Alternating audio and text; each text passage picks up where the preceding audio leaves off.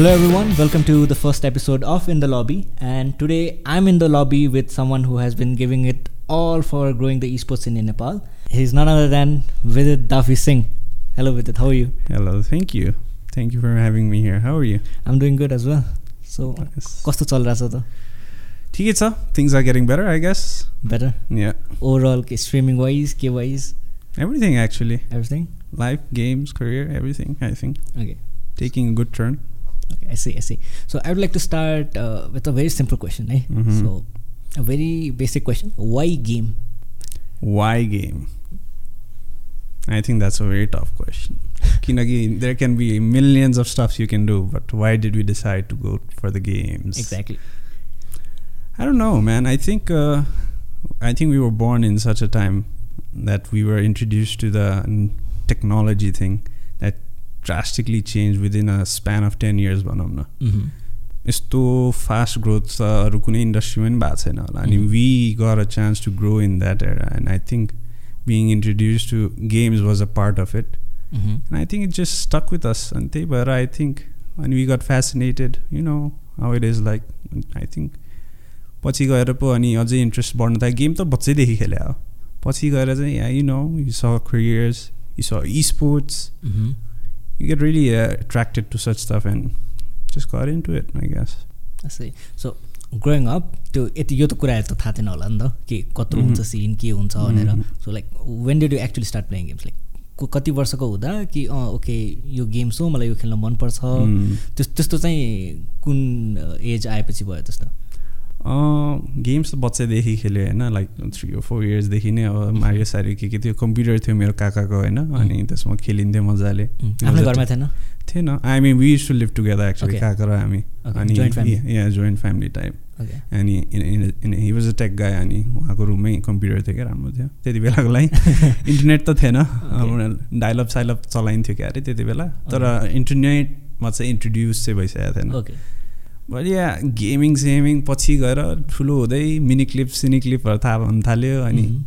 I really got into it around class five yeah probably class five Halo सेलो आएको थियो त्यति बेला Halo two and all I used to play the single player and all त्यति बेला एकदम invested भयो म। काउन्टर स्ट्राइकहरू पनि त्यति बेलै थाहा पाएँ।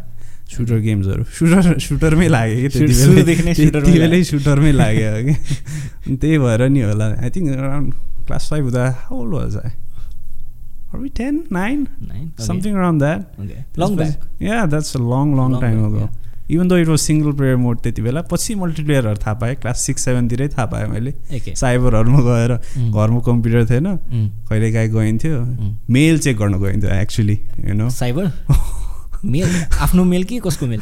आफ्नै। मेल ओके फाइभ सिक्समा मेल चेक गर्न जाने? uh, lot of our relatives used to be outside and ए, अनि they had taught me you know email Simmel गर मेसेन्जरहरू थियो नि त एमएसएनहरू थियो. अँ, काकाको ऊ थिएन त्यति बेला पिसी थिएन। We we had started living Separately, त्यसपछि त्यति बेला चाहिँ पछि हो.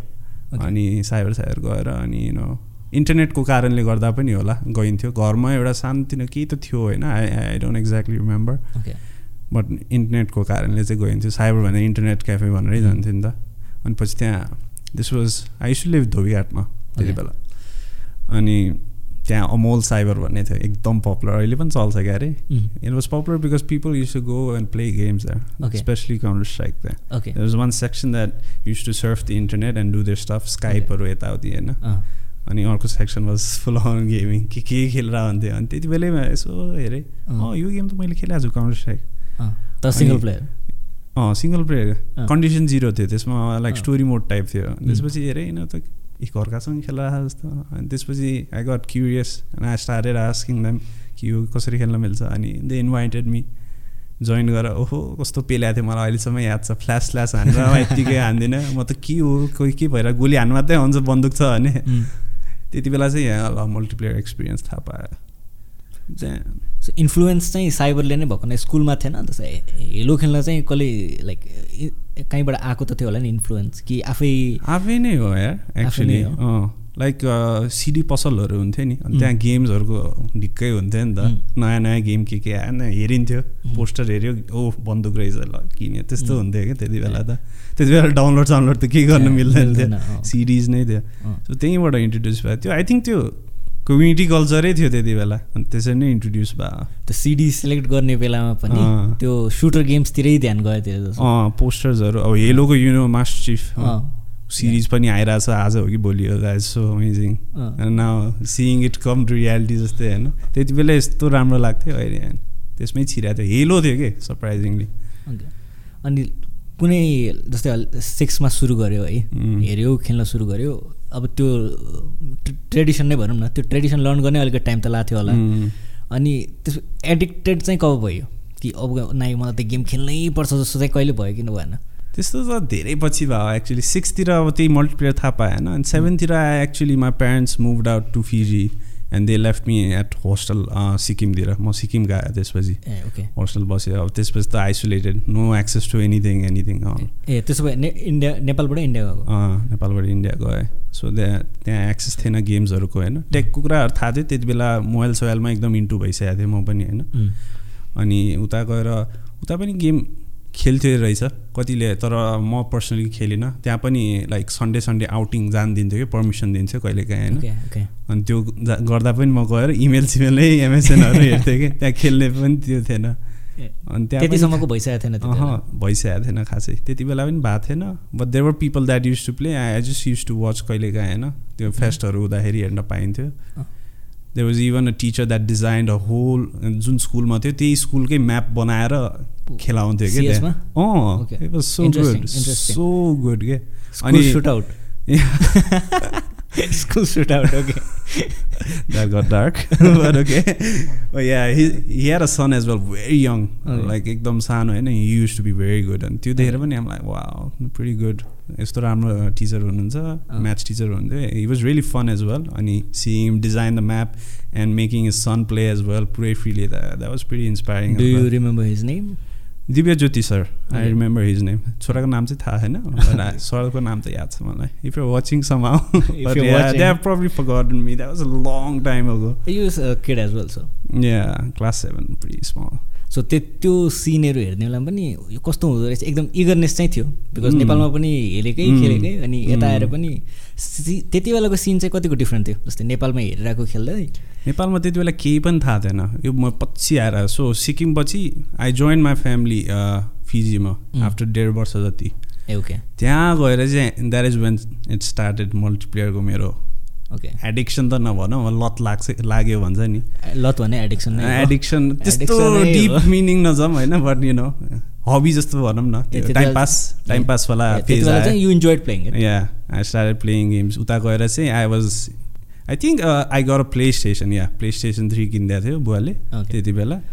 अनि त्यसपछि I think I put a game modern warfare two that's when it started Call of duty was Nice. Way it started Nice. and I, I all my classmates there was a huge cyber in Fiji the capital city and Mhm. Suvama there was a huge cyber they took me there once and there were around hundreds of PCs there hundreds of PCs and hundreds of players कति Ev- cut- कति ठुलो थियो त्यो it was huge it was huge like पुरै ल- ठुलो लेनमा के like ढोका सानै एन्ट्री थियो होइन ल यति नै भनौँ होइन। Then you go in and there is a big hall long as hall computers everywhere and everyone on packed के not even free. You have to wait around and all. अनि त्यसपछि दे सोड मी फ्यु गेम्सहरू call duty modern warfare वानको multiplayer त्यहाँ खेल्थ्यो पुरै अब public server हुन्थ्यो ल्यान्डमा भयो। ल्यान्ड एक्सपिरियन्स त्यहीँबाट सुरु भयो क्या कतिवटा लबी हुन्थ्यो होला त्यति बेला सबै एउटैमा जोइन गर्थ्यो किनकि त्यो त्यस्तो लिमिटहरू हुँदैन थियो। अनि. वर नट लाइक सबै एउटै गेम चाहिँ खेलेर हुँदैन थियो। कोही. लिगहरू खेलेर हुन्थ्यो कोही. हेले भनौँ कल ड्युटी भयो अरू के के गेमहरू थियो। सबै आफ्नै खेलेर हुन्थ्यो बेसिकली सबै गेम गेम क्याफे नै थियो त्यो। ओके सो हामीलाई त यो सिन धेरै ढिलो आयो है। ढिलो आयो छ र अहिले? छैन। भनौँ न त्यो यो त धेरै दस बाह्र वर्ष। पुरानै कुरा हो होइन? This was two thousand twelve इलेभेनतिर two thousand इलेभेनतिर सयजना मान्छेको। आई डोन्ट थिङ्क यहाँ बिसजना मान्छेभन्दा बढी छ नेपालमा आई थिङ्क त्यो साइबर क्याफेवाला कल्चर थियो होइन तर अँ। त्यस्तो बिग स्केलमा बनाउनै सकेन कि अब त्यो कल्चर इन्ट्रोड्युसै भएन कि कल्चर इन्ट्रोड्युस नै भएन जस्तो। लाग्छ त विदेशतिर त धेरै चाँडै आयो नि। एकदम एकदमै एकदमै चाँडो आयो उम्, मान्छेले पनि एकदम। इन्भेस्ट गर्न थाले अँ। यहाँ डराए जस्तो लाग्छ कि धेरैले इन्भेस्ट गर्न।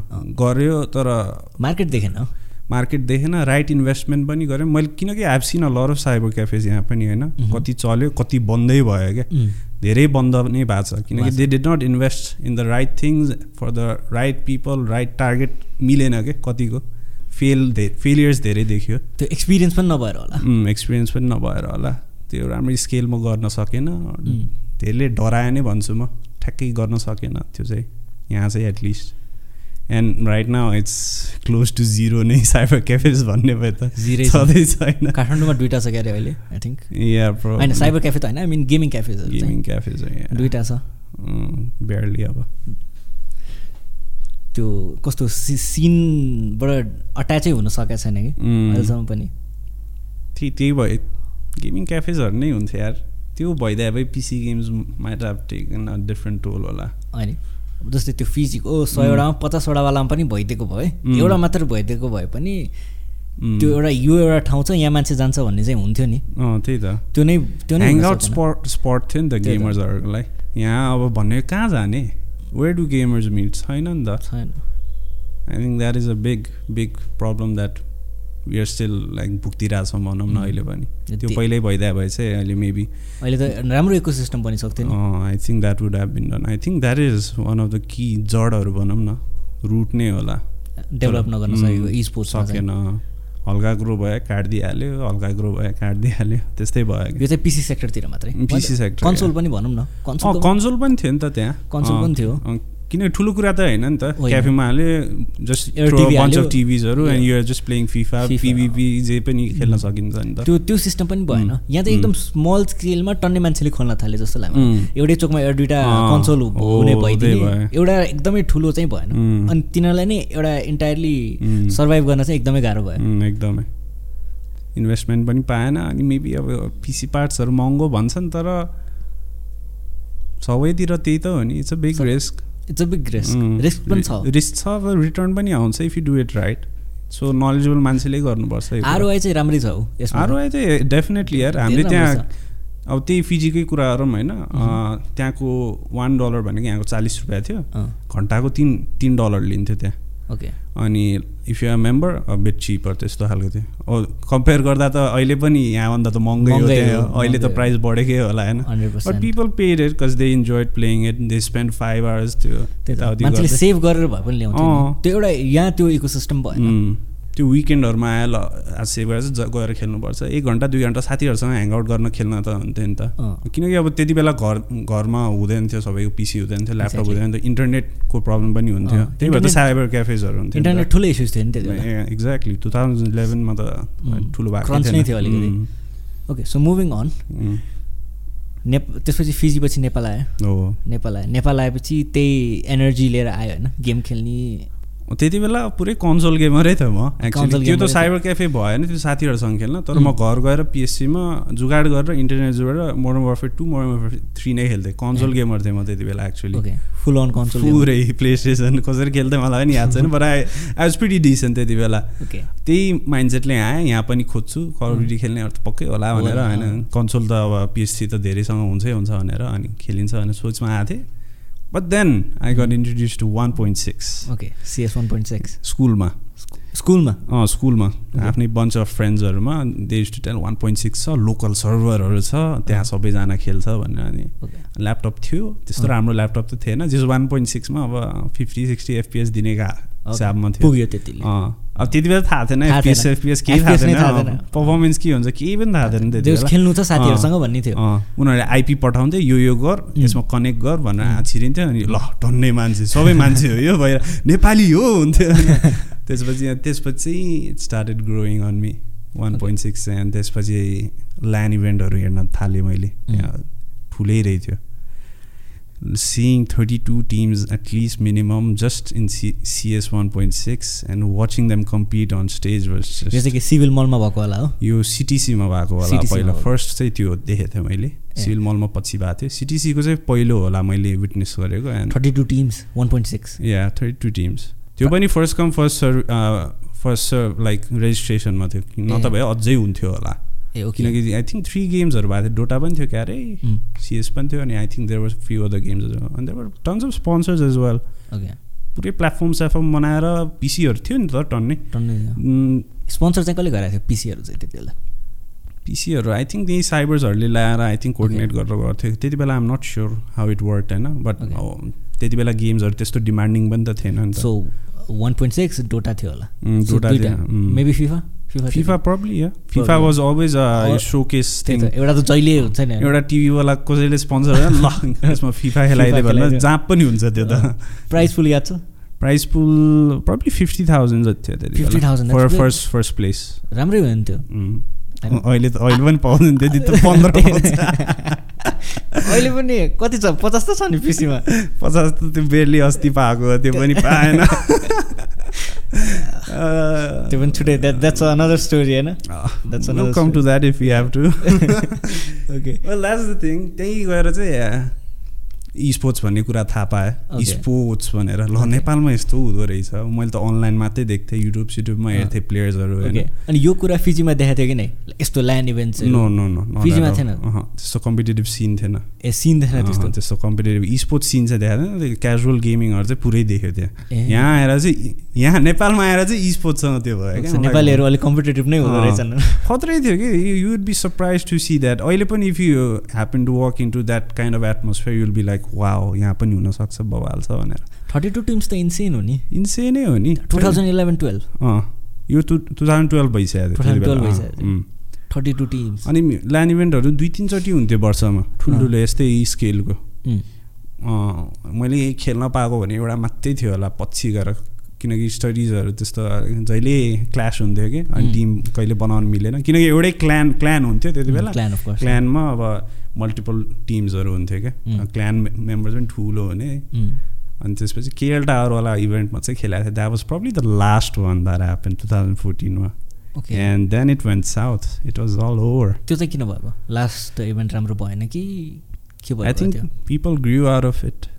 People started getting old, responsibilities, and I think Dota 2 was introduced around that, and people actually, a lot of 1.6 players actually shifted to that game, casual game. गर्न के टु थाउजन्ड फोर्टिनतिर अँ त्यति बेला त सिएसको पनि आयो नि CSGO पनि आयो but CSGO was very demanding Okay. and not a lot of people had PC powerful enough to play it at home पैसा घरमा। हुँदैन थियो नि त पैसा पनि त्यति बेला महँगै थियो अँ महँगै थियो होइन पैसा तिर्नु पर्थ्यो सिएसको किन्न होइन। अनि त्यसमाथि पिसी पावरफुल पनि थिएन यो साइबरहरूमा त्यसपछि चेन्ज भयो क्या किनकि स्याटरडे सन्डेहरू स्याटरडेहरू ल्यान्ड ल्यान्ड डे हुन्थ्यो कि सबै क्लान्सहरूको लागि। सबैको एउटा एउटा साइबरहरू थियो अड्डा थियो। फिक्स्ड अँ फिक्स्ड हुन्थ्यो।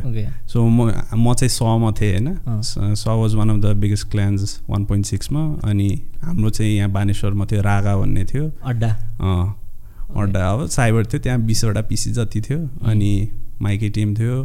माइके टिमको टिभे भन्ने उता सो के अरे सोह्रखुट्टे यहाँ सामाहुसी सामाहुसीतिर थियो। सबै यताउति Different त्यस- parts of- अँ, सबैको थियो। त्यस्तै थियो। अनि त्यहीँ गएर खेलिन्थ्यो क्या घरमा सबैको हुँदैन थियो। अनि Saturday use to be the hang out place for यहाँ पनि त्यस्तो थियो हल्का कल्चर सानो सानो साइबर थियो अनि सबैको अड्डा अड्डा टाइप थियो। अनि त्यसबाट कम्पिटिसन त्यसपछि त्यो डाउनफल हुन थाल्यो। डोटा टू चल्थ्यो सबै पिसीमा। त्यसमा कतिलाई लत लाग्यो कि? लाइक त्यो ट्रान्जिसनै from FPS player to something MOBA player. त्यो कसरी भयो? आई डोन्ट नो होइन? पिपल अँ। Start enjoying it I think that was one of the biggest reason होला because lot of players move के टप प्लेयर्सहरू नै भनौँ न। जो जसलाई we use to look up you know those who are winning टुर्नामेन्ट्सहरू we saw them transaction to the game टिम्सहरू नि कम हुन थाल्यो टुर्नामेन्ट नि कम हुन थाल्यो। अनि I think that took a downfall अनि पिसिस पनि बिग पार्ट चाहिँ त्यही होला। नो वान इज अपग्रेडिङ के साइबरमा त्यो इन्भेस्टमेन्ट उम्. नै थिएन होला किन अपग्रेड गर्नु भनेर। वान पोइन्ट सिक्स नै राम्रो चलिरहेको थियो। अनि डोटा टू चल्न थाम्नु थालि अझै, अँ। अब डोटा टू झन् चल्न थालिसकेपछि त किन चाहियो भन्ने उम्. भयो होइन सबैजना ट्रान्जेक्सन गर्यो एक्ज्याक्टली सो सबैजना ट्रान्जेक्सन गर्नु कारण चाहिँ त्यो सिएसको प्रब्लमले नै होला।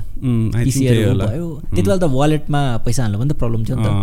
वालेट स्टिममा हाल्नु पऱ्यो. पैसा। त्यो पनि मेजर प्रब्लम नै थियो। भएन। एक्सेसिबल भएन।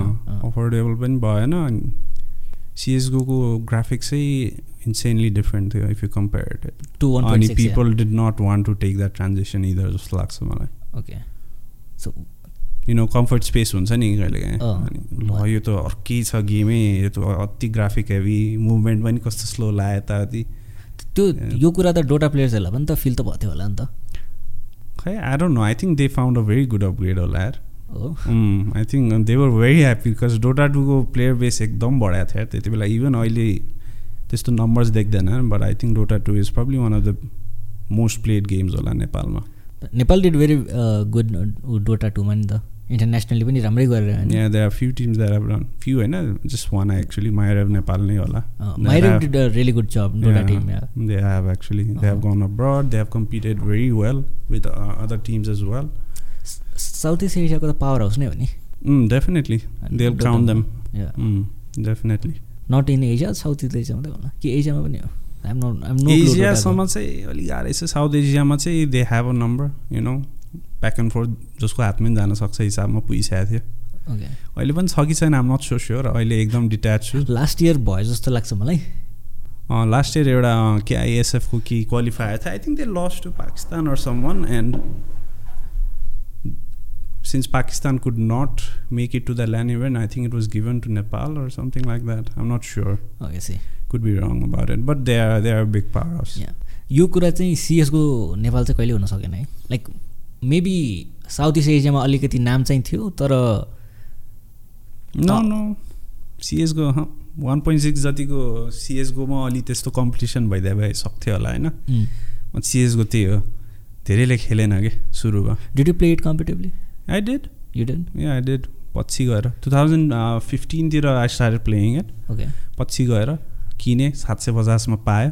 सात सय पचासमा। सेल सेल थियो क्या seven. Point five I I think it was fifteen dollars game load गर्न गाह्रो भयो अनि ठ्याक्क फिफ्टी पर्सेन्ट थियो अफ थियो। अनि लिइदियो दाइले कुन चाहिँ दाइले बेचिरहेको थियो कि ल सिम वाले कोड छ अँ, लिइदेऊ किनिदेऊ भनेर ल हुन्छ किनिदियो सेलमै लिन्थ्यो हामीले सेल नै कुरिन्थ्यो त्यति बेला कुर्नै पर्थ्यो कुर्नै। पर्थ्यो अहिले पो 15 फ्री त फिफ्टिन डलर्स फिफ्टिन डलर्स थियो सेभेन पोइन्ट फाइभमा उठायो अनि त्यसपछि खेल्न पिसी त थिएन त्यति बेला नि अनि त्यसपछि एउटा साइबरै थियो पाटनमा भनौँ रक्सदाईको साइबर थियो।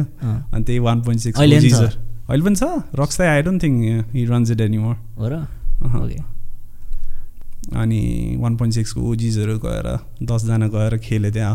ओके डुप्लिकेट भर्जन थियो। आई मिन त्यो अफलाइन भर्जन हुन्छ कि सिएसगोको बुझ्यो खेला ल्यान्ड खेल्न ल्यान्ड खेल्न मिल्यो। अनि त्यही हिसाबमा अलि वी गर इन्ट्रोड्युस टु द्याट गेम अनि त्यसपछि म र भर्टेक्स थिएँ साथी we have been best friends in school नै we start start playing one point six together अनि पछिसम्मै सँगै खेल्यो हामीले.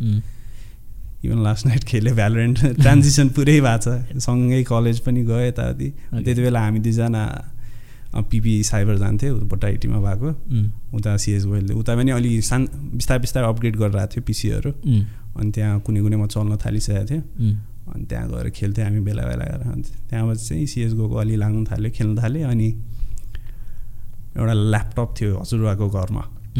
हजुरबाको घरमा। ल्यापटप चाहिँ कसको? काकाको? होइन। हजुरबाकै थियो गिफ्ट गरेको थियो हिज अ डक्टर अनि one of the you know agents gifted होइन. ल्यापटप अनि यत्तिकै nice. थन्काइरहेको थियो कि। अनि एक दिन त्यहीँ उता जाँदाखेरि उहाँको घर जाँदा यसो हेरेँ ल्यापटप छ नयाँ दिएको छ भनेर यसो हेरेँ एनभिडिया लेखेको छ है मान्छे एनभिडिया लेखेको छ भने त पक्कै सिएसको चाहिँ चल्छ होला। त्यो देखाएको थिएँ अनि ट्राई गरेँ उता उता त अब इन्टरनेट राम्रो थिएन एडिएसएल. अनि डाउनलोड साउनलोड गरेँ त अनि जस अफलाइन ट्राई गर्दा एफपिएस ठिक्कको आइरहेको थियो सय आइरहेको थियो। सय सय अँ। धेरै हो नि। सय त्यति बेला धेरै धेरै थियो। पछि गएर घट्यो त्यो होइन? किनकि गेम धेरै डिमान्डिङ हुन थाल्यो अझै। अपडेट त्यति बेला ठिकै थियो। अनि स्टिल ल्यापटप चाहिँ त्यहीँ छोडेँ त्यति बेला। पछि गएर क्लास टुवेल्भमा हुँदा अँ हल हल्का जिद लगाएँ मैले। पुरै मलाई त्यो ल्यापटप चाहियो कि चाहियो कि चाहियो गरेर अनि it came around two thousand फिफ्टिनतिरै अनि अक्टोबरतिर एन्ड अफ इयरतिर थियो क्या अरे अनि त्यसपछि घरमै बसेर खेल्न सुरु भयो। त्यहाँबाट चाहिँ अलिकति जर्नी सुरु भयो सेल्फ सिएसगोको चाहिँ जर्नी त्यही सुरु भयो। बट ह्याड टु ब्रप्टेड किनकि टुवेल्भ सक्यो त्यसपछि had to go for college two thousand सिक्सटिनमा okay so yeah त्यहाँ अब्रप भयो। अनि पछि पछि फिर्ता आएपछि अलि फेरि कम्पिटेटिभ सिनमा छिरेको थिएँ। धेरै चल्यो त्यो? टु थाउजन्ड सेभेन्टिनतिर आएको थियो फिर्ता अनि सानसानो टुर्नामेन्टहरू भइरहेको हुन्थ्यो अनि जहिले पनि टिमहरू लास्ट मोमेन्टमा बनाउने यत्तिकै रमाइलो बनाउने अनि खेलिन्थ्यो क्या। कम्पिटेटिभली चाहिँ खेल्न खेल्न पाएन कि मौका थियो never never got the right people to you know grind it out together it was always like let's have fun and surprisingly we use to come third all the time all the time Time. probably 90% of the time third भयो होला हामीले त्यति बेला. त माइरेवले नै dominate गरेको थियो होइन सिएसको सिन त yeah पुरै पुरै उनीहरू जुट्टी थियो हामी छुट्टिहालेको थियो अँ। त्यो कलेज भयो त्यति बेला उनीहरूले बनायो अनि पुरै जुट्टी भएर सँगै खेल्यो. पच्चिससम्म अनि they pretty much won Everything. Of tournament yeah lot of tournaments यो जो जति नेपालमा ऊ भयो नि साउथ इस्ट एसियामा त धेरै राम्रो गर्न सकेन सिएसको साउथ इस्ट पुग्नै पर्दैन नि साउथ एसियामै फेल खाइहाल्छ नि हो बिकज उता फेसिलिटेसन पनि छ त्यहाँ राइट मेन्टालिटी पनि छ उता त अब भनौँ न पाकिस्तान र इन्डिया नै हो बिग नेम्सहरू साउथ एसियामा हेर्ने भयो अनि they had a lot of good players good टिम्सहरू like एउटा दुइटामा थियो होइन टन्ने नै थियो क्या तिनीहरूसँग कम्पिट गर्न अलिक गाह्रै हुन्थ्यो किनकि त्यो अलिक कल्चर पनि यहाँ इन्ट्रोड्युस भएको थिएन। इन्डियामा पनि ढिलै इन्ट्रोड्युस भएको हो नि यो कल्चर त? ढिले अब ढिले भन्दा नि उता त अब स्ट्रक्चरहरू आउनु थालिसक्यो इको सिस्टम बिल्ड भइसकेको थियो कि जस जस त्यो कल्चरहरू थाहा पाइसकेको थियो कि टिममा यस्तो हुन्छ। जे जे अहिले हामीले फेस गरेर चाहिँ उनीहरूले धेरै पहिला गरिसक्यो त्यस्तो हुन्छ क्या इन्भेस्टर्स राम्रो पायो तिनीहरूले?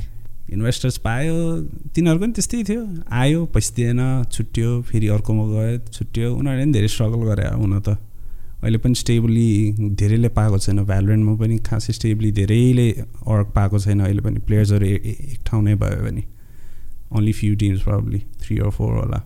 होइन अहिले त धेरै भइसक्यो अहिले बिस्तारै बढ्दैछ तर you you won't see them sticking around for long के only few names are there that have stuck a long time velocity भयो ग्लोबल भयो एनिगमा भयो इन्डियामा पनि a lot of roster changes जस्तो लाग्छ मलाई. चेन्जेस अस्ति recently एउटा। ठुलै भयो। रस चेन्ज भने त अर्ग स्टेट नि त। They didn't back out because you have seen a lot of orgs backing out क्या धेरै नै भएको छ त्यो चाहिँ भ्यालोरेन्टमा सो अब बिस्तारै बढ्दैछ. सो यो ट्रान्जेक्सन चाहिँ कस्तो भयो? सिएसकोदेखि भ्यालोरेन्ट चाहिँ? It was a big step यार आई बिग स्टेप किनकि सिएसमा त फेल खाइसकेको थियो। सिएस त फेलै खाइसकेको थियो। किनकि अब CS two thousand nine streaming जहिले सुरु गरेँ नि मैले त्यति बेला सोचेँ ल अब कम्युनिटी बिल्डिङ चाहिँ चाहिन्छ कि? किनभने. त्यो बिल्डअप भएको छैन. अनि स्ट्रिमको थ्रु मेबी आई क्यान त्यही भिजन थियो मेरो। त्यो सोल भिजन नै त्यही थियो। पपुलर गर्ने पपुलर भन्दा पपुलर भन्दा नि कम्युनिटी बिल्ड होस् भनेर होइन? मान्छे इकट्ठा गर्नु पऱ्यो कि छ होइन? सब स्क्याटर्ड छ एक ठाउँ मात्रै हाल्न पाएर बिल्ड गर्न पायो भने त्यो नम्बर्स देखाउन सक्यो भने। अनि try and get people into sports not just casually कि स्पोर्ट्स पनि इन्ट्रोड्युस गराउनु भने त्यो सोच थियो। ओके त्यही भएर सुरु गरेको थिएँ स्ट्रिम मैले। And I loved and like showing my game play as well होइन started in twenty eighteen twenty nineteen actually twenty nineteen या नाइन्टिनको मिड त्यति बेला सेटअप राम्रो भइसकेको थियो? त्यति बेला स्ट्रिम गर्छु भनेरै पिसी किने I convince my parents to invest in me त्य- त्यति बेला कति परेको थियो पिसीको लागि? अराउन्ड टु ल्याक्स जति परेको थियो पुरै. सेटअपमा आज आजकल त्यतिमै राम्रो बन्छ होइन? How how much does it cost to हुन्छ नि build a very good PC अहिले? अ गुड पिसी भनौँ न। सबैको गेम्सहरू चल्ने। अहिले त या डेढ लाख दुई लाखमा किनकि अहिले बढ्यो नि त कोभिड सेन्स प्राइसहरू धेरै हाइक भयो। GPU prices are super high. मैले मैले ट्वेन्टी सेभेन्टी छ होइन अहिले। ट्वेन्टी सेभेन्टी सिम्पल होला हो फेरि। त्यो. सुपर टिआई. टिआई त छैन Normal but 2070. अँ, Okay. त्यति बेला मैले फाइभ थर्टी डलर्समा किनेको थिएँ which was barely fifty five thousand त्यति बेलाको एक्सचेन्ज रेटमा त्यस्तै केही थियो। अहिले अहिले मैले सेकेन्ड ह्यान्डै बेच्यो भने सेभेन्टी सेभेन्टी फाइभ जति पाउँछु। त्यस्तो छ क्या प्राइस हाइक छ। सो त्यो कारणले अहिले पनि महँगै छ बनाउन होइन? बट डेढ लाख जतिसम्म you can build a good setup that can help you complete गर्न नि मिल्यो। स्ट्रिम गर्न नि मिल्यो. डेफिनेटली हल्का कम्प्रोमाइज गर्नु पर्ला यताउति सेटिङ्सहरूमा क्वालिटीहरूमा बट इट्स डेफिनेटली डुएबल प्यारेन्ट्सलाई कन्भिन्स गर्न कति गाह्रो भएको थियो? कन्भिन्स धेरै गाह्रो भएको थियो नि। धेरै गाह्रो भयो इट्स अ लङ स्टोरी क्या एक्चुली त्यही ग्यापमा के? बिकज म कलेज गएँ two thousand सिक्सटिनमा I went to engineering college. Bangalore न न इट वाज राउरकेला उडिसामा छ. एनआइटी राउरकेला भन्ने। साउथ होइन एक्चुली इट्स इस्ट वेस्ट बेङ्गलतिरै हो। तल्लै. पुग्नु पर्दैन। It was one of the biggest engineering colleges in India होइन राम्रै थियो. स्कलरसिपहरू नि पाएको थिएँ मैले फुल स्कलरसिपहरू म र. वर्टेक्ससँगै गएको थिएँ अनि फर्स्ट इयर गऱ्यो सेकेन्ड इयरमा चाहिँ थर्ड सेममा पुगेपछि चाहिँ अँ। Think started taking a mental toll on me क्या। Like am I really meant to do this म त यहाँ छिरेँ। के सोचमा छिरेँ थाहा छ? इलेक्ट्रोनिक्स एन्ड कम्युनिकेसन इन्जिनियरिङ लिएको होइन मैले। नट लाइक त्यही नै सोचेर त्यही गर्छु भनेरै लिएँ कि because I thought I will make affordable CPUs and stuff you know त्यस्तो सोचमा गएको थिएँ। त्यस्तो थिएँ। तर नाइस त्यही सोचेरै गएको थिएँ क्या। अब त्यति बेला बच्चा mind I was I am always fascinated by science होइन टुवेल्भमा इलेभेन टुवेल्भमा एकदम साइन्सको लभ बढ्यो होइन। Engineering I had a good mentor as well tuition teacher थियो।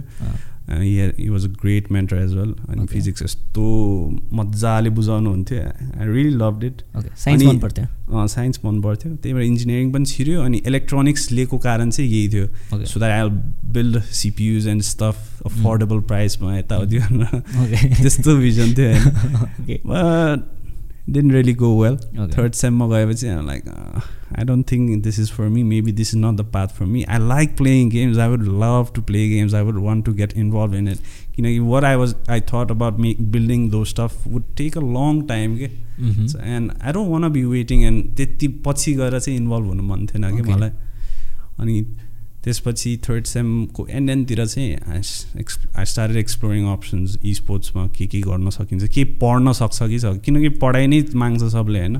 So that I wanted okay. I wanted to study something इ स्पोर्ट्समै involve भएको अनि. I did find a course अनि त्यो course esports in business भन्ने थियो फिनल्यान्डमा okay that was one there was only one course in the whole entire world sports business भनेर। Okay. Sports business भनेर? त्यो एमबिए जस्तो हो? बिबिए नै भयो but. Entirely focus on the sports industry. क्या फिनल्यान्डमा थियो अनि you know how Europe is great in. Esports. पिसीको लागि होइन? अनि त्यो देखेपछि I I knew this is not for me I am dropping out I am gonna do this I told मेरो फ्यु क्लोज सिनियर्सहरू यस्तो यस्तो गर्नु पऱ्यो यहाँ केही हुनेवाला छैन जस्तो लाग्यो अनि देन त्यो आँट आयो next time I went home for holidays and well I told them यस्तो यस्तो छ this my alternate options and I think I wanna drop out भनेर. अनि surprisingly they were very supportive because friends seniors my parents actually. फ्रेन्ड्सहरूलाई त मैले भनिदिएको थिएँ उनीहरूले अब त्यस्तो फ्रेन्ड्सहरूले नाइ भन्यो भने के होइन I just. Wanted to share it with them भनेर फरकै परेन यो. ओपिनियन भन्ने जस्तो होइन सबै नै हाम्रो नेपाली कम्युनिटी नेपालीहरू नै. टन्नै थियो टन्नैजना हाम्रो साथीहरू नै त्यही हो। सबैलाई आफ्नो ब्याचमेट सिनियर्सहरू भनौँ न। अनि त्यही नेक्स्ट भेकेसनमा घर आउँदा चाहिँ आई टोलमा प्यारेन्ट्सहरू आई कन्भिन्स देम यस्तो यस्तो छ गर्न सक्छ जस्तो लागेन। I found this course I. Think I wanna do this अनि. They gave me go ahead try. गर भनेर because they knew I won't be able to do they probably thought I was depress because I was actually एकदम एकदम bad face थियो त्यो third sem चाहिँ अनि they even visited me बिचमा because they thought के भइरहेछ यसलाई भनेर. अनि they came and they met all my टिचर्सहरू एन्ड अल त्यही सेम पछि मैले यस्तो न्युज सुनाइदिइहालेँ होइन अँ, and they were supportive. त्यो कुरामा चाहिँ अनि या त्यसपछि I started applying for it for the college होइन इन्ट्रेन्स इन्ट्रेन्सहरू यहीँ हुने रहेछ। उहुँ, यतै हुने रहेछ। सबै गरेँ भरेँ। राम्रै मार्क्स आयो got the admission as well okay this was around two thousand seventeen I guess Okay. And then I had to start applying for permanent a permanent भने रेसिडेन्सियल पर्मिट हुन्छ त्यहाँ Okay. फिनल्यान्डको सो त्यो apply गर्नु पर्थ्यो। त्यसको apply supply गरेँ it's very complicated के युरोपको यु नो बिकज फिनल्यान्ड जानलाई you need a Schengen visa okay भनेपछि it gives you access to whole of Europe. जुन जुन युनियनमा पर्छ okay so it was complicated सबै के के माग्यो डकुमेन्ट्सहरू माग्यो यताउति फन्डिङ्सहरू पनि माग्छ कि लाइक कहाँबाट आइरहेछ के गरिरहेछ किन किन गइरहेछ भन्दा त्यो एडमिसनले पुग्छ होइन बट. फन्डिङ्सहरू चाहिँ एकदम यिनीहरू एकदम स्ट्रिक्ट के? पैसा कहाँबाट आयो? किनकि they don't want fishy money coming to the country होइन. अनि त्यही कुरामा चाहिँ वी काइन्ड अफ चोक्ड भनौँ होइन। माई किनकि माई ड्याड वाजन्ट यता he was out of valley होइन। अनि I was suppose to show the statement on where the money came from अनि dad could not send me the money in my account अनि my mom did के अनि ममले जति बाँकी पैसा थियो त्यो हालिदिनु भयो क्या. यति देखाउनु पर्छ भनेर। अनि पछि त्यही कुराले डिले भयो किन आएन के भनेर पछि गएर दे टोलस यो मनी कहाँबाट आयो they started questioning because they wanted dad's money to be coming into my. Account किनकि ममको प्रुफहरू मैले केही दिएको छैन. वाट माई मम डज यताउति केही दिएको छैन त्यो. कुरामा चाहिँ प्रब्लमहरू उठाउनु थाल्यो. And started getting delayed college सुरु भइसक्यो एउटा सेमेस्टरै सकिन लागिसकेको थियो. अनि 2017 सकिन दे। रिजेक्टेड इट पछि I think after three four months they rejected it Okay. I had a chance to appeal it I did appeal it अनि पुरै ब्याङ्कको रिटर्न लेटर्सहरू लेखेर यस्तो यस्तो छ भनेर भनेर पठाएँ। अनि त्यो अपिल गर्दा पनि दुई महिना डिले भयो। त्यति बेला त्यो बिचमा त मैले सोचिस I had given up this is not gonna happen I think I just stay here बरु सिम्पल बिबिए नै पढ्छु. स्ट्रिम गर्छु। त्यति बेलै स्ट्रिमको त्यो भिजन आयो। Okay. स्ट्रिम गर्छु अनि के गर्छु भनेर बसेँ म। Okay. So फेरि अप्लाई गर्ने आँटै आएन। त्यो अपिल गरेको पनि अप्रुभ भयो। But once I got that letter I had already settle in to a college Okay. PC पनि आइसकेको थियो बिल्ड गरिसकेको थिएँ। Okay. अनि बाइक पनि किनिसकेको थिएँ। बुवाले किनिदिनु भएको थियो। अनि लाइक कलेज जानलाई होइन। अनि लाइक यत्रो इन्भेस्ट भइसक्यो। Do I really wanna leave this and go and spend more of my parents पनि I just hesitated and like I just settle for this and I think of something else Okay. So यहाँ त्यो त्यहाँबाट चाहिँ स्ट्रिमिङको सुरु भयो भनौँ न। Okay. So कन्भिन्स गर्न तर गाह्रै भयो तर भयो? कन्भिन्स गर्न त्यही भनौँ। Because they won't ever understand this side of field भनौँ न। डु दे नाउ यति वर्ष भइसक्यो गर्न I mean, uh, they support definitely because Uh-huh. they are always skeptical. Mhm. Because you know how the money is like in this scenario. जति try गरे नि there's not a good uh, like stable income Stable छैन income नि त। अँ। कहिले आउँछ कहिले आउँदैन त्यही भएर डाउटफुल त जहिले पनि हुन्छ जो Mhm. पनि हुन्छ जुन फिल्डमा नि हुन्छ त्यो स्वाभाविकै हो Mm. बट यहाँ बिस्तारै थिङ्स आर गेटिङ बेटर भनौँ न okay so do you think अलिकति गेमर्स हुन्छ नि. Or people who play games होइन. Overall deserve more respect like जस्तै पिपल हु आर हुन्छ नि representing our country. Do do you think they deserve अलिकति more respect or people who हुन्छ नि people like you who devote. Their time into streaming होइन building the community do you think you deserve more respect respect भन्दा नि demean चाहिँ गर्नु भएन भन्छु म चाहिँ. लाइक ल गेम खेल्दो रहेछ गेम त्यो मुखै बिगारिदिने। मुख बिगारिदिने गेम खेल्छ बच्चा हो र त्यस्तो त्यस्तो त्यो स्टेरियोटिपिकल कुराहरू चाहिँ गर्नु भएन। रेस्पेक्ट दिनै पर्छ भन्ने पनि छैन होइन. Like you could be doing anything any फिल्डमा but I won't say things to demean your say you're less standard anything त्यो चाहिँ गर्नु भएन। Face that a lot yeah jokingly भन्छ कि कतिले के भन्छ but I have started learning to like ignore it अहिले माइन्डले डाइरेक्टली इग्नोर गरिदिन्छ त्यो वास्तै हुँदैन। तर हुन्छ त्यहाँ लर अफ पिपल्स नि they don't understand the scene like what is going on game पनि खेल्छ कोही you know full time full time it's I think it's more of a older जेनेरेसनहरू भनौँ न। त गेम खेल। त्यो माइन्ड सेट हटाउनु त गाह्रै नै छ नि? गाह्रै छ नि। गेम भन्ने बित्तिकै पिपल आर लाइक ओल्डर जेनेरेसनै भनौँ न। They are like game development A game बनाउँछौ? ए गेम बनाउने कोर्स लिने हो? यताउति गर्न थाल्छ। नो म गेम खेल्छु। त्यो बुझाउन गाह्रो छ। गाह्रो छ। किनकि त्यही इम्प्रेसन जान्छ है कतिलाई। गेम इक्वल्स टु फन भन्ने छ होइन? त्यो त- द्याट्स अ बिग ट्रान्स त्यो बिस्तारै चेन्ज हुन्छ होला। अहिले पनि बाहिर पनि प्रब्लम छ क्या त्यो त। बाहिर खासै प्रब्लम छ जस्तो लाग्छ मलाई। अहिले ओपन माइन्डेड हुँदैछ मान्छे। किनकि थिङ्स आर ह्यापनिङ नि त। यहाँ अझै भइसकेको छैन। इन्डियातिर होला। इन्डिया पनि धेरै कम होला। तर आई डोन्ट थिङ्क युरोपहरू अमेरिका त्यहाँ त ओपन भइसक्यो। तर ओपन भइसक्यो जस्तो लाग्छ। The thing is parents will always be concern about when you take this path भनौँ न। क्याजुअली खेल्न देला होइन बट कम्पिटेटिभली त they will always be sceptical क्या। Because they will always think is he good is it good enough Is he good enough? Will he actually make it? Mhm. Will he actually make it into this team, into the junior team, academic Mhm. team, or. ठुलो team sceptical जहिले पनि हुन्छ क्या यो त same त्यो Ivy अँ। League crack गर्छ कि नै आइआइटी क्र्याक गर्छ कि नै।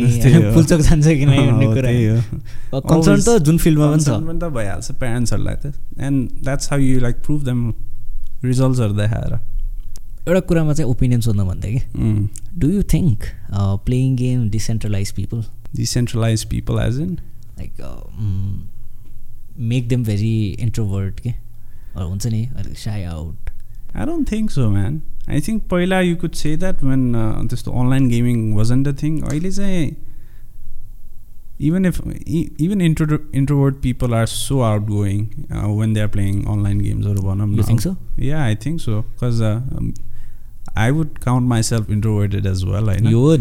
but i am really extroverted like त्यो क्यारेक्टरिस्टिक्सहरू अराउन्ड कम्फर्टेबल पिपलहरू के द्याट्स वाइ पिपल थिङ्क ए यो इन्ट्रोभर्ट हुनै सक्दैन भन्ने त्यस्तो फिल आउँछ होला. But stream every day. या Yeah. But I am not You're not. Because I am just speaking to a camera होइन if directly one to one conversation हुन थाल्यो भने you can actually feel it with you know people I haven't met before Okay. So त्यो टर्म्समा introverted नै छ मेरो क्यारेक्टरिस्टिक्सहरू but I can be both भनौँ न You can be both. Yeah, I You're can a mix of both. Yeah mix about I there was a term I forgot. Yeah, there is actually a There term. is a It's the, term. I I'm not forgot. sure about that, but yeah. I've But heard it. गेम्सहरू I think इन्ट्रोभर्टहरू पनि खेल्छन् but त्यो space स्पे safe like त्यो you don't have to face the social anxiety त्यो फेसहरू के. अनलाइनमा डिस्कर्डमा बोल्यो माइक पर्खर बोल्यो. फेस टु फेस बोल्नु पर्दैन नि पर्दैन, त अप्ठ्यारो। हुँदैन नि त अलिकति कम्फर्टेबल त्यहीबाट हुँदै जान्छ। जस्तो नि लाग्छ बरु instead of decentralising it is making people more upward जस्तो लाग्छ डेफिनेटली एन्ड फ्रिडम दिन्छ एन्ड त्यही भएर त टक्सिसिटी पनि धेरै छ नि। जे भने लेख्नेहरू पनि छन् धेरै छन्। किबोर्ड वरियरहरू पनि त्यहीँबाट त आउने हो नि। Because you have that freedom नि अनलाइन. वर्ल्डमा अगाडि बोल्न नसके पनि स्क्रिन पछाडि त म लेखेर यसलाई त म मारिदिन्छु लेखेर। त्यस्तो छ। त्यो त धेरै धेरै नै पाउँछ। त्यो चाहिँ त्यो चाहिँ आई थिङ्क जुन ठाउँमा पनि छ toxicity is everywhere everywhere everywhere इन्डियामा पनि हेऱ्यो इन्डियामा त नेपालमै हेऱ्यो जहाँ पनि छ जहाँ पनि हेऱ्यो, जहाँ पनि छ। एभ्रिवेयर एभ्रिवेयर त्यो हुने यिङ एन्ड याङ्गै होला। अँ, हुनै त्यो- पर्छ। अँ, त्यो हुनै पर्छ जस्तो नि छैन त्यो नभए मजा आउँदैन जस्तो नि हुन्छ। ह्युमन कल्चरै त्यस्तो भइसक्यो अरे। If there is war there is peace you know both ways अहिलेको नेपाल सिन चाहिँ कस्तो लाग्छ? लाइक मोबाइल सिन त अहिले छोडिदिउँ Mm. Mobile scene is already very uplifted होइन they are doing very good on their own होइन अनि होइन तिनीहरूकोमा त you want to say anything like they are doing good होइन आर दे त I think they have proven them self at अलिकति at some stages होइन just few of them just few I would like to see them do it consistently and actually win some stuff a- abroad. Because local scene मा जित्न south एसियामा जित्न ठुलो कुरा त होइन नि त बिकज प्लेयर्सहरूलाई पनि थाहा छ यति मात्रै जितेर मलाई त पुग्दैन they always will vision to win the biggest competition होइन त्यो. हङ्गर चाहिँ भइराख्नुपर्छ अनि आई थिङ्क हुन्छ त्यो हङ्गर हुन्छ पनि होला बट आई थिङ्क त्यो रिजल्ट्सहरू अहिले पनि देख्न पाइसकेको चाहिँ छैन अलिअलि त देखिरहेको हुन्छ अलिअलि क्वालिफाई त गर्न सकिन्छ। क्वालिफाई त हुन्छ। क्वालिफाई गर्नु ठुलो कुरा होइन। यत्रो खेलिसकेपछि you know you're good then you can if you are good to qualify you are good to win it all as well as well as well त्यो सोचमा जानु पऱ्यो क्या a lot of PUBG teams representing Dubai होइन? Last time I think they went Dubai होइन? I think was invitational or something though was it I'm not sure. I am also not sure let's not जे give होस्- रङ information जेवस they when they perform अँ। Good I think it was not bad Yeah, yeah, it was- they did their best Mm. होइन त्यही हो केही कु- कु- धेरै कुराहरूमा कमी जस्तो लाग्छ क्या मलाई Mm. मैले आफ्नो ओपिनियन दिनुपर्दा जस्तै Mm. पब्जी खेलेँ नि I don't think any of the teams have coaches होइन they don't they don't I think they can be so much better if they actually learn to play competitively. I think त्यो competitive खेल्ने कल्चरै धेरैलाई थाहा छैन। Exactly कसरी खेल्ने थाहा छैन कि? They are all based upon their individual skills अनि Hmm. जे जे बाटोमा सिक्दै गयो। या एक्ज्याक्टली त्यही नै हो क्या I think they could do so much better कि एक्ज्याक्टली कोच भयो भने त्यही भएर मैले भने लाइक कुनै कुनै टिम होला है कोच होला होइन आई डोन्ट नो हुनसक्छ. तर आई मोस्ट टिम्सको छैन जस्तो लाग्छ because I I do look into my friends are into pro teams होइन. अनि नो छैन कोचेसहरू धेरै इन्भेस्ट गर्दैन नि त त्यही त होइन मैले. भन्न खोज्छु. एउटा सेपरेट बजेट निकाल न कोचको लागि निकाल इन्टरनेसनल स्टेजमा सिक्सटिन्थमा तिमी फिनिस गर्न सक्छौ भने. विथ कोच त टप टेन त आउन सक्छौ नि। डेफिनेटली कोचमा इन्भेस्ट? गर्नुपर्छ बट द थिङ इज के छ थाहा छ? नेपालीहरूको बानी। के छ? प्लेयर्सलाई थाहा छ भने कोचले केही सिकाउनु सक्दैन। You need a credible coach that is from abroad अब हेज डन समथिङ अनि मात्रै गएर म उयो यो रहेछ। म। यसको एउटा सुन्छु रेस्पेक्ट हुनु पर्दो रहेछ। नेपाली कोच। ल्याएर जति न ठुलो प्रो प्लेयर नि होस्। त्यसको कुरा सुन्दैन कसैले सुन्दैन।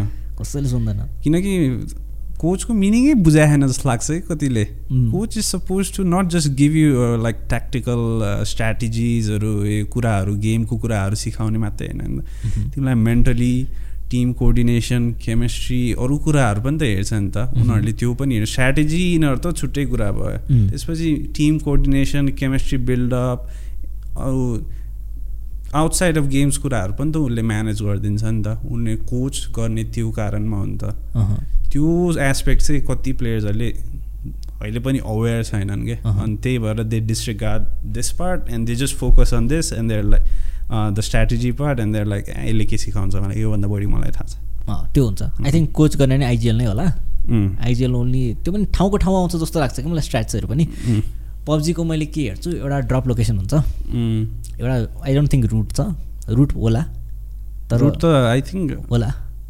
खै I don't know how the game works स्पोर्ट्समा चाहिँ आई डोन्ट नो त्यो लाइक फ्लाइट प्याटर्नहरू पहिल्यै देखाउँछ कि? अनि देखाउँदैन देखाउँदैन। ऱ्यान्डमाइज तर फ्लाइट प्याटर्नहरू पनि I think lot of pro players know के यो फ्लाइट प्याटर्नमा ड्रपहरू कता आउँछ त्यस्तो त्यो थाहा भइरहेको हुन्छ होइन? मैले भन्नु खोजेँ जुन जस्तै एउटा ड्रप लोकेसन त हुन्छ हन्ड्रेड पर्सेन्ट हुन्छ होइन. एभ्री टिम हेज वान तर. अब त्यो I I know it's a changing game होइन. सर्कमटान्सेस अनअभोइडेबल हुन्छ। तर त्यो इन गेम स्ट्याट्स चाहिँ हुँदैन क्या जस्तै अब आज हामीले यो गर्नुपर्छ। I think they don't practise it कि? जस ठाउँको ठाउँ जे आयो त्यो गर्यो। बिकज. कोच छैन। त्यो छ। अनि ब्याटल रोयल म हेर्ने भए त्यस्तो स्ट्राटेजिजहरू बनाउनै नि गाह्रो छ। आरएनजी के? RNG I have always been doubtful about battle royale as a esports के बिकज आरएनजी फ्याक्टरमा कति कुरा बेस्ट हुन्छ लाइक एउटै ठाउँमा ल दुइटा टिम ड्रप गरिदियो। उनीहरू ड्रप गर्ने ठा उनीहरूको ड्रप गर्ने घरमा टन्नै गन छ हाम्रोमा छैन। तर स्पोर्ट्समा चाहिँ आई थिङ्क हाई लुट नै हुन्छ होइन? हुन त। But supposedly they find increase they have होइन।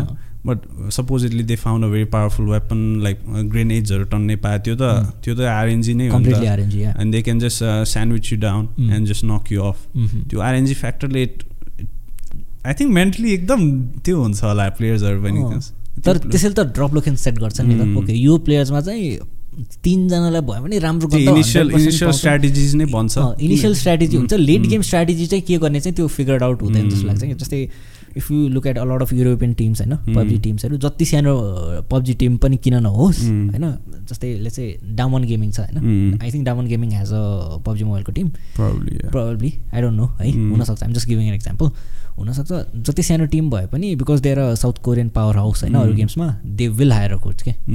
जति राम्रो प्लेयर किन नहोस् दे विल हायर कोच त्यो कोच इको सिस्टम बनाउनु चाहिँ आई थिङ्क पिसी गेममा पनि एकदमै जरुरी छ इफ यु एकदमै, टु प्ले। कम्पिटेबल सिएसको कहिले थियो कोच थिएन? कहिले थिएन? होइन? त्यो पनि एउटा फ्याक्टर हो नि त.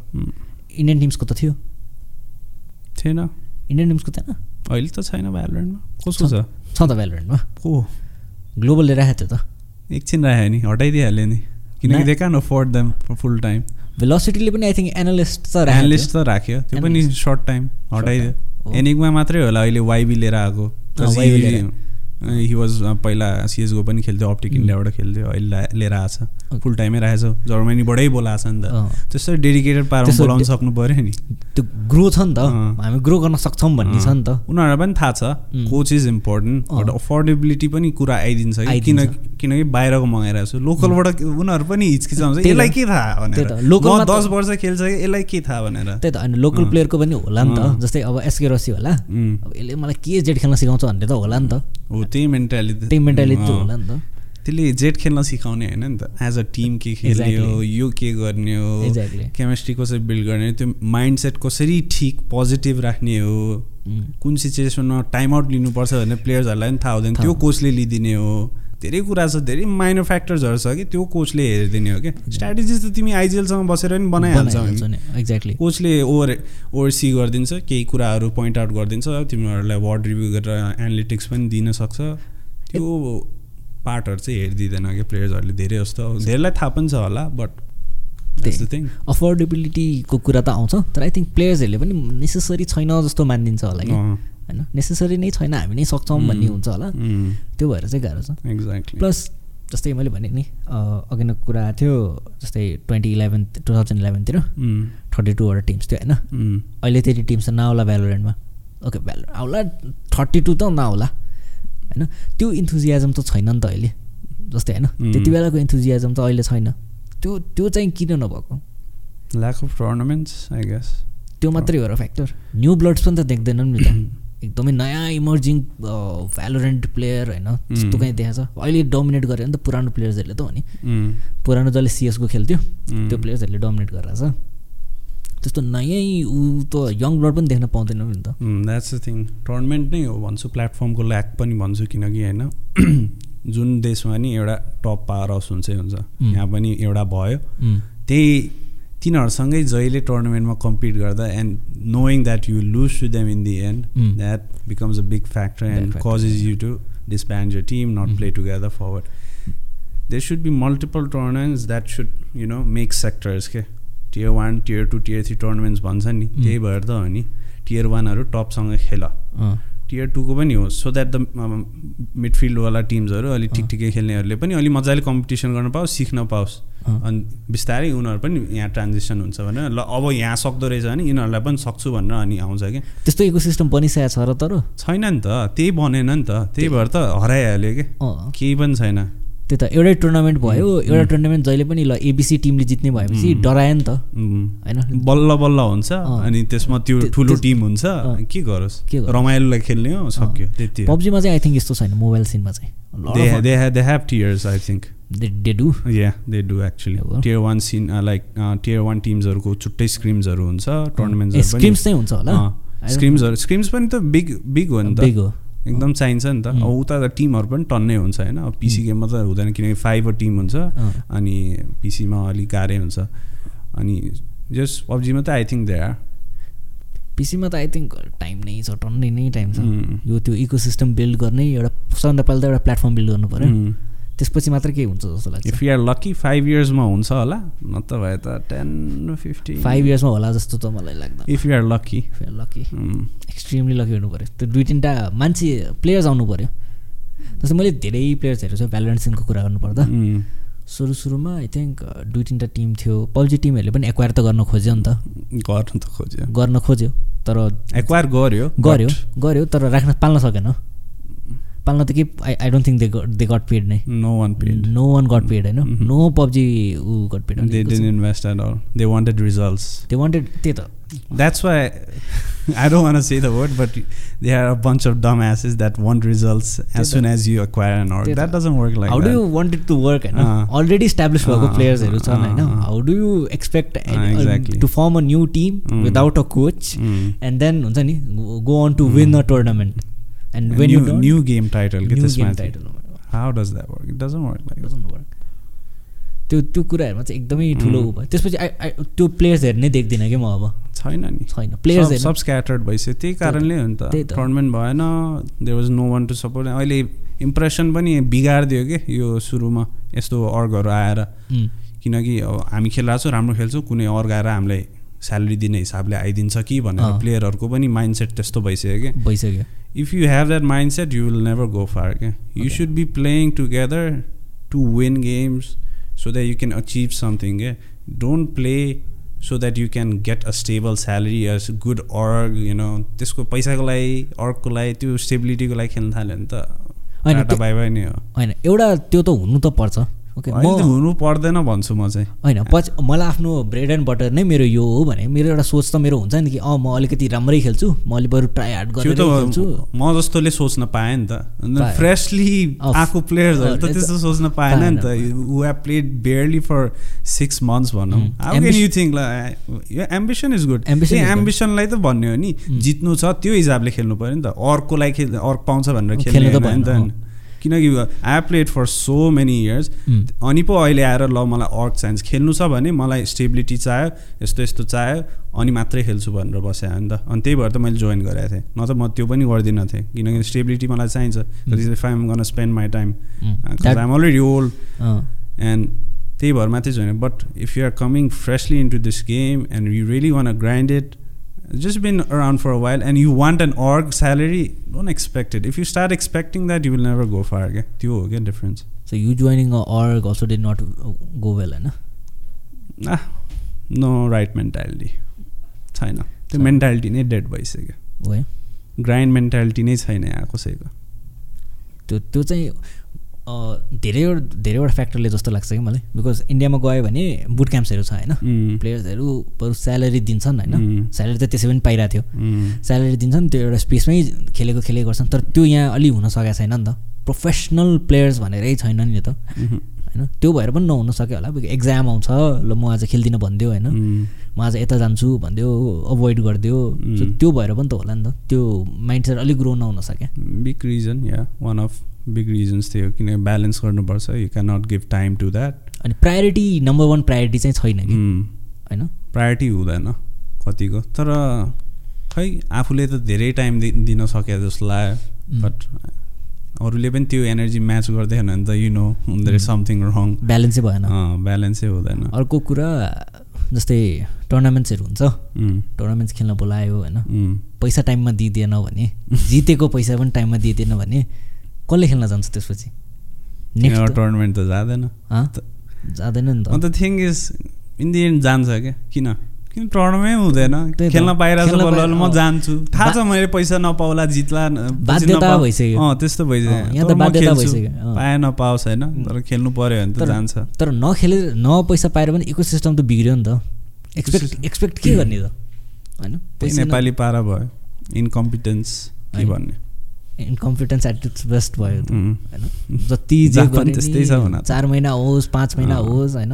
नेपालमा त त्यस्तै हो। धेरै साउथ एसियन कल्चरै त्यस्तो छ जस्तो भनौँ। साउथ एसियामै त्यस्तो छ र?